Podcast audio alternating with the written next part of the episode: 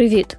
Мене звати Наталія Патрікєєва, і у подкасті Відкриті знову я розкажу про бізнес під час війни, про тих, хто щодня знаходить у собі сили іти далі та продовжувати працювати, навіть коли дуже важко. Ми побуваємо на виробництвах, зазирнемо на ферми та вип'ємо кави біля розбомблених житлових комплексів, куди поступово повертаються мешканці. У цьому сезоні я розкажу про підприємців Київської та Чернігівської областей. Кожна з цих історій особлива. Хтось із наших героїв у березні, коли росіяни були на підступах столиці, вирізав половину худоби, аби допомогти військовим та цивільним з їжею. У когось згоріли склади, в інших готелі, сінники, сараї. Це часто важкі історії про біль, але завжди про ось те світло в кінці тунелю, яке обов'язково треба побачити. Це подкаст про людей, які змогли це зробити і знову взялися до справи. Робота їх наповнює і відволікає від важких думок. Саме завдяки цим людям та армії наша країна продовжує рух і боротьбу, бо економічний фронт не менш важливий. Перша історія про невелику приватну ферму, що називається Пан Баран. Вона розташована у селі Гнідин на Київщині. Початок цього бізнесу був романтичним. Одного разу зустрілися Микола та Вікторія, і разом у них було багато дітей. Саме це мотивувало їх виїхати зі столиці та уважно подивитися у бік сільського господарства. Історія така, що женилися з Вікторією. Вікторія з Одеси, я сам з Прилук, я жив в Києві, ну, з Прилуцького району. У неї було троє діток. І ми ще родили одного, і мене ще хлопець. У нас багато дітей виходить. І жити в Києві. Ну, не одна зарплата не витягує. Ну, не одна таке, щоб і оренду, і і що ми не робили, і як не. Ми... Вікторія запропонувала давай до сільського господарства. А я від нього я від нього відійшов, воно мене обідало. Я колись був керівником колгоспу молодим в кінці 90-х. Старався, вчився, закінчив академію, все. А воно обідало чим, що старався для людей, а потім люди якби людей там обманули, вони вибрали другого, одним словом. Кинули всі. Всі всі мрії, цілі, всі розбилися. Мене сім'я перша там потім е, розвалилася і все. І тому я на сільське господарство був такий ображений і не хотів ним займатися. А Вікторія каже, да давайте, давайте, давай. І чоловік погодився. Власний бізнес у родини почався із полуниці, яку садили біля прилук на Чернігівщині. Ще мали пару гектарів землі біля Процева на Київщині. Вирощували полуниці в землі. Вручну боролися з бур'янами, поливали. Ягода була натуральна, але конкуренції не витримувала. Вирощували її 4 роки, але ціна на продукт не росла і працювати стало невигідно. Крім того, полуниця справа сезонна. Відповідно, робота є не весь рік. Одним словом, клубника нам показала, що так як ми зможемо з Вікторією працювати удвох, як чоловік і жінка, 10 10 людей так не спрацює.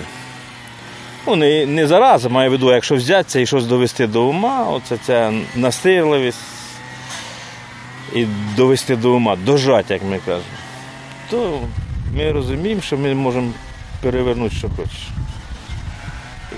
І ми непогані результати у нас були, бо і один із результатів купили, щось хотілося для душі овець купити. Всі хочуть. Я багато, знаю, що багато людей хочуть займатися вівцями.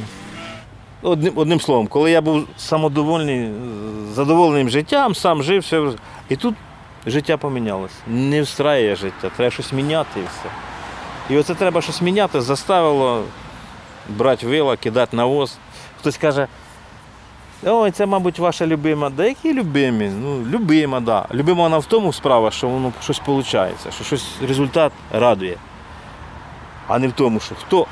Запитай кого-небудь, хочеш кози доїти? Ну, от хочеш поміняти життя, стати успішним? Хочу. А будеш кози доїти? Ні. От і все, от і весь успіх. А коли людина каже, а всі успішні люди, я думаю, навіть олігархи всі, вони сказали б, що хоч буду робити. Кози, кози. Тебе тільки щоб прорватися, тебе тільки щоб. От, ну, Я думаю, всі бізнесмени, всі от такі великі, вони навіть в малому такі повинні бути, що згоден на все. Ми коли починали, ми ще сиділи у мене там на Батьківщині, на Прилуччині з Вікторією. І от, ну, звідки воно все почалося? Ми сиділи і думали, що ми ж розуміємо, що ні одна зарплата цього не, ну, не витягне всього, всього щоб і, і будинок свій був, і машина хороша, і, і дітки, щоб були, де тим більше було. І ми, ми навіть тоді е, вже були трошки розбаловані цим київським, ну, городським життям. Вікторія в Одесі прекрасно, вона працювала в агентстві нерухомості, теж непогано заробляла. А коли, коли ми зійшлися і приїхали в Київ, були часи дуже важкі в нас.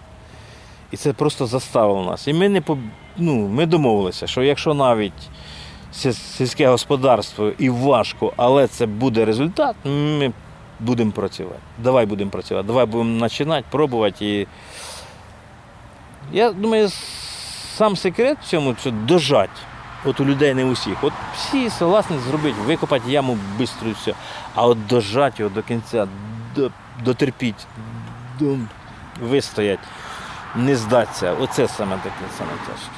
Микола Давиденко носить креслатий капелюх, тому схожий на справжнього повелителя ранчо. Він гукає овець на ім'я і гладить кіз, які так і горнуться до нього та не хочуть відпускати.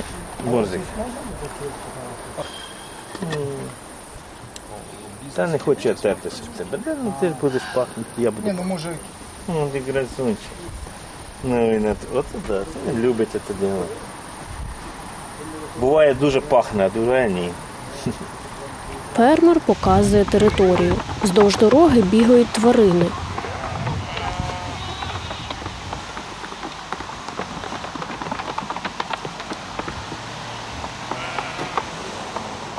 З другого боку розташований затишний магазин із терасою, де можна придбати сири власного виробництва, молоко, м'ясо та випити кави. У цей час його дружина Вікторія якраз і займається сироварінням, тому у цьому епізоді ми її не почуємо. Але її роль така ж важлива, як і в Миколи. Ці двоє усе роблять разом. Ми переходимо у накриття. Тут живуть красиві вгодовані корови.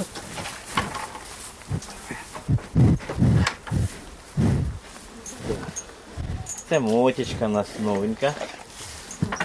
Це Галя скоро повинна родити. Галка. Ласуня. Ти. Галечка, гадюня. Спочатку ферма була у Бортничах, але там не змогли домовитися з власником землі, який хотів половину прибутку. Потім перемістилися трохи далі від Києва, однак і тут мали постійні перешкоди. Ну, я просто не розумію, яку нас присняли за, за простячків, що ми так от. Ой, кози пасете, хорошо, хорошо. А коли ми почали, почали, а ми ж розуміємо, що ми хочемо. Ми ж розуміємо себе, ми знаємо, куди ми йдемо. І ми розуміємо, вони, а чого ви, як ви це сара, а, як, а чого ви забор поставили? А як кажу, вони ж туди будуть виходити. Ні, так а, а як ви могли? Ви так до Києва загородимо? Якщо ви не будете нічого робити, ми будемо городити. Ставайте рядом, робіть щось, а що ви хочете? Да ви не можете. Ну, ну, ну, ви не можете. Ну, у вас не. А, у вас дозвіл є. Оце всі кажуть, а у вас дозвіл є? Кажу, в мене нема заборони. Була ідея шукати спонсорів, хто би вклався у бізнес та допоміг. Але зрештою вирішили працювати самостійно. Швидко вийшли на кількох забезпечених клієнтів, почали робити різні види сиру. Хоча вважає Микола, культура сирів в Україні поки що на низькому рівні. Тому скоріше йдеться більше про виробництво сиру, який купуватимуть, а не чогось екзотичного. Молоко саме воно безцінне овече. Це живі ліки, це натуральні ліки, це прямо ліки, я кажу. Це, це якби це імунітет, живий імунітет. От ти п'єш, от ми навіть самі, якщо ти чувствуєш втому, відчуваєш там якісь так- ну, такі, навіть настрій, навіть це, воно дає, воно ну, дає імунітет. От, я не знаю. І головне, що воно смачне, корисне і немає ніякої побочки. Немає інших. І ми попробували. А так як вже був у Вікторії досвід трошки початкової сироварні, вона виготовила сир перший, а там тим більше. Розумієте? Коли вихід сиру у овечому у три рази більше, ніж у козьому, то розумієте, яке там молоко. Ну, якщо з сиру ви забра... і з молока забрати сир, то там більше. От із відра, наприклад, з 10 літрів, виходить 3 кг сиру овечого, а козячого 1 кг. Значить, яке там молоко, які.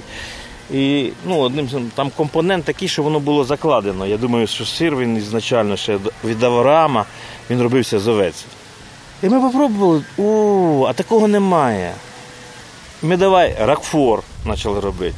Ну, невелика кількість молока. Ми давай шукати закваски. Ну, потихеньку так, все вручну. Е, Там, на, малому, на малому літражу все потихеньку-потихеньку пробувати. Ми, ми робили ракфор. Ну, він чудовий був ракфор. Ми по ресторанам давай їздити, давай ну, пропонувати. Оці закваски, коли купляли перші е, в інтернет-магазинах, запитуємо, що у нас от є, нам треба спонсора, бо в нас ми, ідея добра, у нас е, молоко є овече, а вони кажуть, не спішіть. Ми хотіли купити молока овечого в радіусі тисячу кілометрів Києва. Ми не купили молока. Так що не, не, не шукайте собі на голову інвестора. Попробуйте самі. Вони так нас заспокоїли, що це дуже добра ідея, але не продавайте себе, вони сказали. Попробуйте самі. Ну, по суті, зрозуміла була ідея. Ну, давай ми працювати. І отут, на тій стороні, я пас, були ж там в оренді у цього фермера. Я пас овець під дорогою, зупиняється машина, виходить дядечка з дітками. Можна сфотографуватись? Можна. А у вас є що купити? Є. А де воно? Та там на фермі. Ферма така, така ж сама, така первобитна. І ми почали продавати. У нас вже на сьогоднішній день Вікторія моя, вона родила 30 видів сиру. Французький є, норвежський, є своїх багато таких, що у нас немає ніде. Щоб збільшити, от, наприклад, давайте ви можете збільшити, збільшимо, але ми раніше, коли то ще робили ракфор перший, ми хотіли показати, ну, дивіться, ми робимо чудовий ракфор, кращий, ніж там, що за перебриком. А вони кажуть, ну хорошо, хороший, хороший сир. Ну коли нема культури, коли немає ринку, коли взагалі воно стоїть, ти не можеш його погнати ніяк. От свинину продавати, да, вони не треба їм нічого об'ясняти. Чи колу там продавати, вони беруть і пішли. І там. Ми також, ми, як і всі стартували для того, що ой, думаємо, це така класна ідея, а зупинились тим, що воно не продається. І потім ми переключились і пішли за продажами. Оце продається, а це робимо. Пропонуємо, продається, робимо. Не продається, не робимо. Ну, отак от. Продається. Штовхаємо, ми не стільки ні виробництво, ні, ну, ні стара, нічого. Ми, ми ж давай штовхай, бо ми за, якби ми це не штовхали, ми б закрилися. Ну, воно б нас з'їло. Оці, вони стільки, ну, вівця отут на, на цьому місці, вона, ну, наприклад, тисячу гривень в рік вона з'їдає. Це як мінімум, це без роботи. А скільки їх у вас? А в нас їх було 300 голів до війни, а під час війни половину вирізали там на солдатам. Ну, всі, хто просили, ми. Така була ситуація, що ми самі розуміли, хто значить прийдеться нам їх ще займатися чи ні, то ми різали. Повномасштабна війна внесла свої зміни у роботу ферми. Бойових дій на її території не було, хоча обстріли було добре чути. Родина допомагала продуктами усім, хто потребував. Поки ми розмовляємо біля корів, сонце швидко ховається за хмари і починається рясний літній дощ.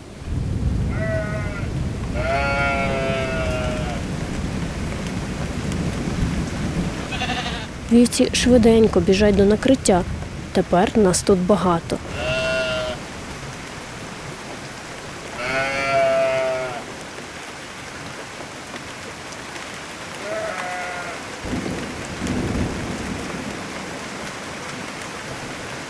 Час війни було. Ну як, такий шок. Ми дітей вивезли е, до знайомих туди, більш від Києва. І на другий день вертались назад, уже ні на дорогах не було. Проїжджали то Василькова якраз тоді, щоб мимо Василькова їхали. І вся колона йде там проти нас, а ми їдемо сюди одні. Київ заїжджаємо, людей немає. Проїжджаємо, добре, що мости переїхали сюди. Ну, страшно було, але ж ми не могли їх оставити. ну. Не було б їх, ми б нас тільки ферма стримала. Тільки оці. Вже вони ж як рідні, вже ти знаєш кожного поіменно. Навіть овець ми половину знаємо ім'я, хоч їх там три сотні було. Ну, які до їх всі ми знаємо. Всі дойні вівці, всі мають ім'я. Саме класна молочка. Вона у нас рекордістка. Вона по вона з неї все почалось. І вона у нас от, от її видоїли, і вона по літру молока давала, якщо вони дають. Молочка, перспектива, рисочка. Ми коли назад вернулися, так собаки нас теж зустрічали, так обнімали такі собаки. І тут же ж у нас промзона. Ви вернулися удвох? удвох. Тут же ж промзона, так в основному робочі, і вони всі пороз'їжджались. І тут ми тільки з Вікторією.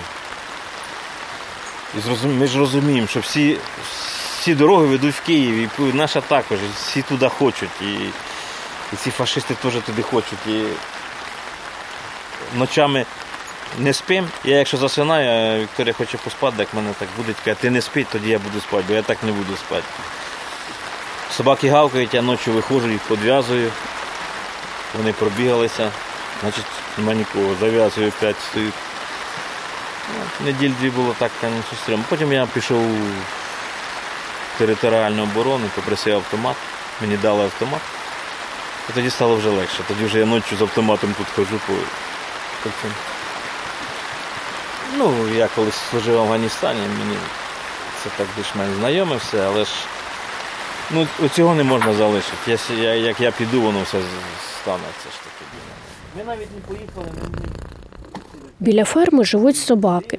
Поруч із вівцями сваряться коти. До тварин постійно приходять відвідувачі. Щодня родини з дітьми приїжджають сюди, щоб зблизька роздивитися та погодувати овець чи кіз. Від початку великої війни людей стало менше, однак вони є. Так они закрытые, ма. Они закрытые там. Пойдем, ты же не... Кияни шукають розваг, яких зараз в Україні не так і багато, адже море і навіть багато рекреаційних зон біля столиці закриті для відпочинку. Старший син Миколи десантник. він служив на контракті кілька років тому на Донбасі, а 24 лютого його викликали на службу. Перший день він самостійно на де таксі, все, поїхав в Житомир. Каже, приїхали в Житомир, а там зайти ніде. Ну, в часі 95 Спочатку конкретно там просили, хто може з стінгерами працювати, ну, проти самольотів, хто може працювати. Він протитанковий, він із птурами працював. Ну, ще він називав. А, а потім хто знає Київ сюди. Ну, я думав, що він тут в Гостомелі, бо довго не було. Він же тут працював останнім часом на, на Троєщині, жив. А я все-таки поїхав він аж туди на, на старе місце на своєму. Він в АТО був там.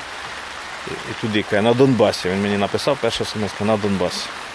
А потім вже, вже коли той під Ізюмом його ранило, е, у Львові робили операцію. Ну так він в Дніпропетровськ, потім на Львів. У Львові йому зашили його, а у Мукачево він трошки лікував, ну, відходив від цього. Потім зняли шви, знову вернувся в Слов'янськ до своїх. Ще раз попав під обстріл. Зараз знову. У ведеться десь санаторій. У родини є рідні в Сполучених Штатах Америки, які неодноразово кликали переїжджати. Але справа з фермою йшла добре, і цю ідею відкладали. Знову про переїзд задумалися, коли росіяни підступали до Києва. Але спершу треба було допомогти людям тут, хоча Микола та Вікторія не розуміли, що буде далі. Перші дні була невизначеність, чи зайдуть сюди танки, чи не зайдуть. Якщо зайдуть, вони зрівняють все. Значить, що треба спасати дітей, спасати себе і зрозуміло ферму. Ходив був закон. Мені треба відкривати ці калітки, підв'язувати, хто прив'язаний, і все. І потім я можу сісти і в'їхати. Вони крайні случай вийдуть і ще якийсь час будуть тут живі. Це було боляче, що я думаю, якщо прийдеться, це треба буде. Ну, ну вони ж худоба така. От, от кози вони б вижили. Кози вони б ві- війну вижили. Вони знайдуть собі, де їсти, де знайдуть де пити. Вівці вони безпомощні. Вони і корови, вони дуже безпомощні. От до води тільки, їм води, ну, не знайдуть самі води. Так зараз літом би вони вижили. От така була невизначеність, але ми, коли була невизначеність, ми не панікували, бо багато роботи було. Не було місця для паніки. Ми тільки тоді різали, я кажу, що ми ну, за неділю 50 голів зарізали двох із жінкою. А, ще один був помічник. Під'їжджали, ото стоїть тероборона е, Дарницького району, тероборона, ця, потім ЗСУ, потім добровольці. Ми їм просто віддавали це. Да. Ну, деякі перекидали на карточку гроші. Скільки? Ми, ми, ми можемо вам стільки. Ну, можете, дякуємо. Дехто каже, скільки скажеш, стільки дам. Дехто каже, можеш, поможи. Мо- Ну, як, як виходило. Ну, тоді така, е, молодці українці, тоді така ситуація була, що якось так, як сім'я, всі якось платилися, що не жалко було віддавати нікому. Ну, навіть якось всі хотілося, щоб всі вижили, щоб хотілося, щоб всі перемогли, щоб всі були здорові. І хотілося ділитися цим, хотілося, ну, ми роздавали м'ясо, сир. І нам допомагали. Нам допомагали хто грошима, ми купляли сіно, нам привозили комбікорма, передавали, хто зна звідки, як, бусами привозили, бо нічого не було. Он, привозили макух, оцєв, комбікорм, нам стільки люди передавали, із Харкова передавали, деякі передавали, да. Їхня дочка Настя працює у пан Баран зі збутом та рекламою. Її ми зустріли в магазині, але спочатку послухали про асортимент від пана Миколи.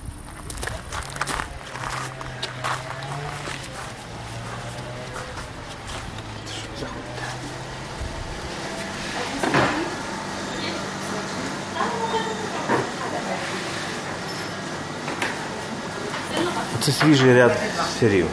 Ну, бачите, коза тем'я, коза укроп, рікотта, маскарпоне і пекоріна. От пекоріна, я думаю, що в Україні більш немає такого сира, як пекоріна. Рікота вона є. А, і такого маскарпоне, як у нас, немає ніде.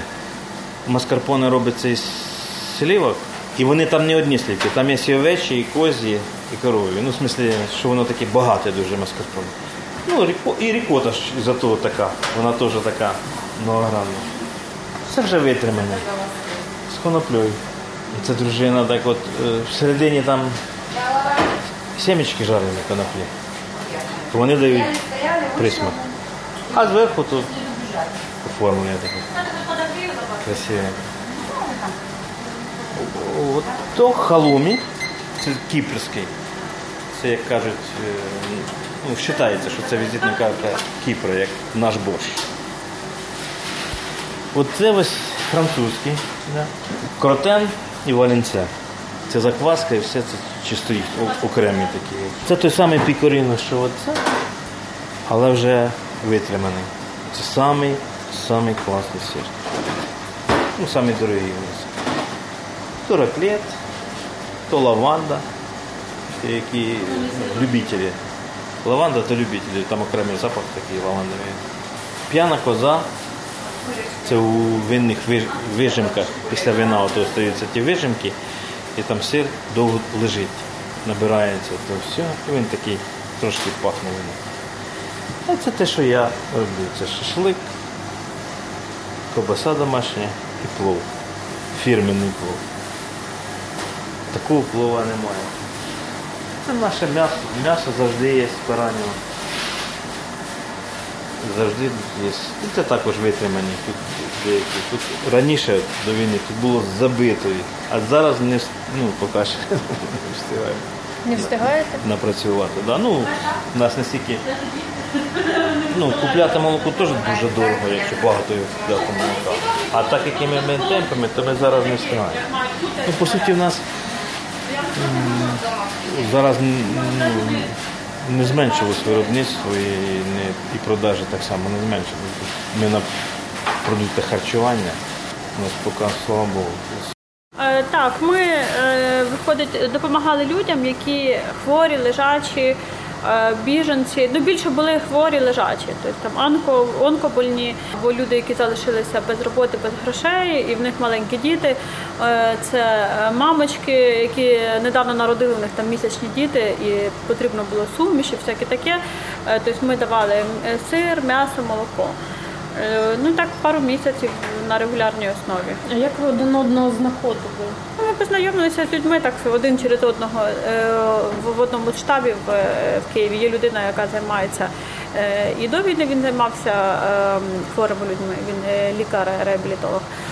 І ну, в нього база офіційна, він за кожну людину несе відповідальність і ну, він возив, приїжджав, забирав, возив куди треба, звідти. Ну і я бачила, кому воно передається.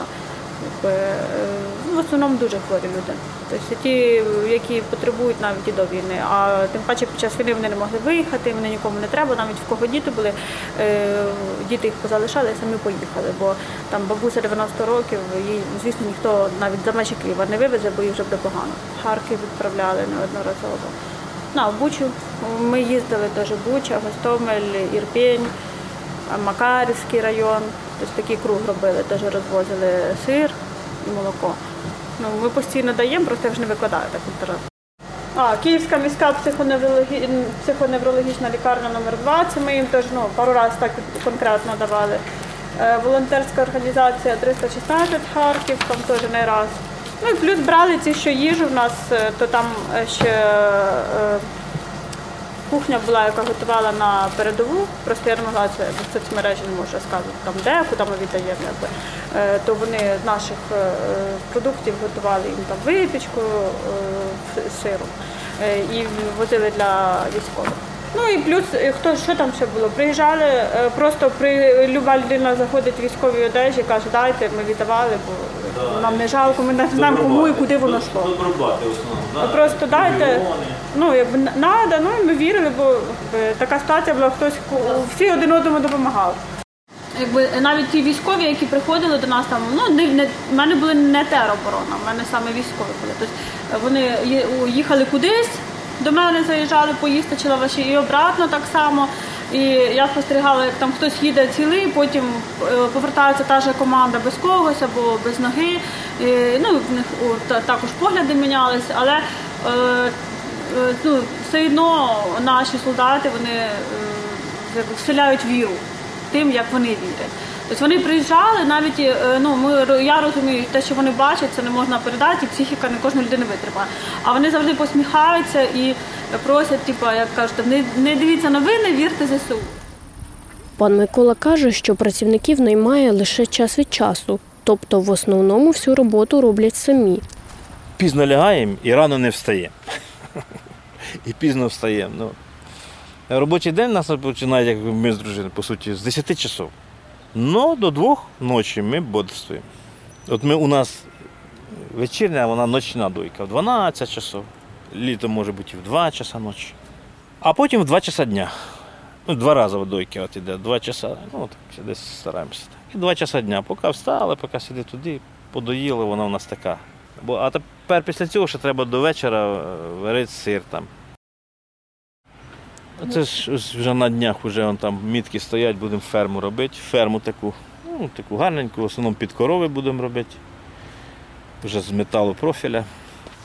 Ну, у вас немає цього відчуття, що зараз найгірший час для розвитку.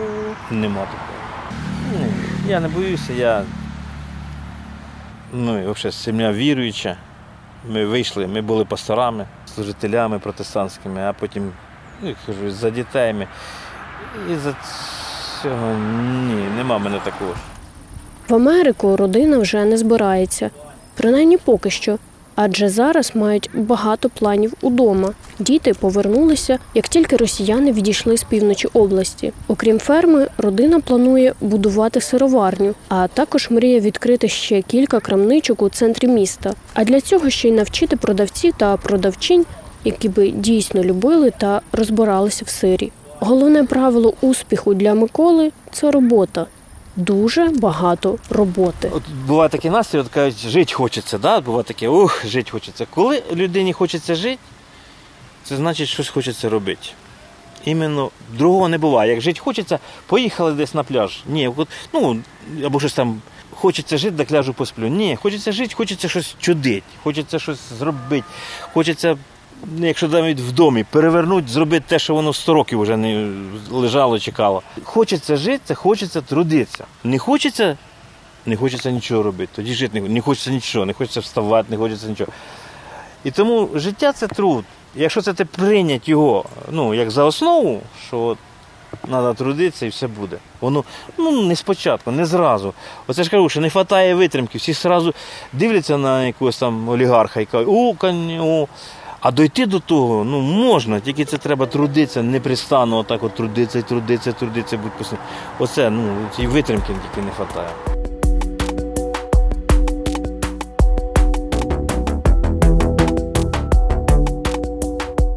Це був перший епізод подкасту Відкриті знову. З вами була я, Наталя Патрікєєва, і разом ми побачили, як живе ферма Пан Баран поблизу Києва. Наш подкаст можна слухати на платформах Google та Apple Podcast, у Spotify та на YouTube. Залишайте оцінки та коментарі, а також розповідайте про наш подкаст друзям. У наступному епізоді ми поїдемо у Гостомель, де роблять натуральну каву із запахом перемоги.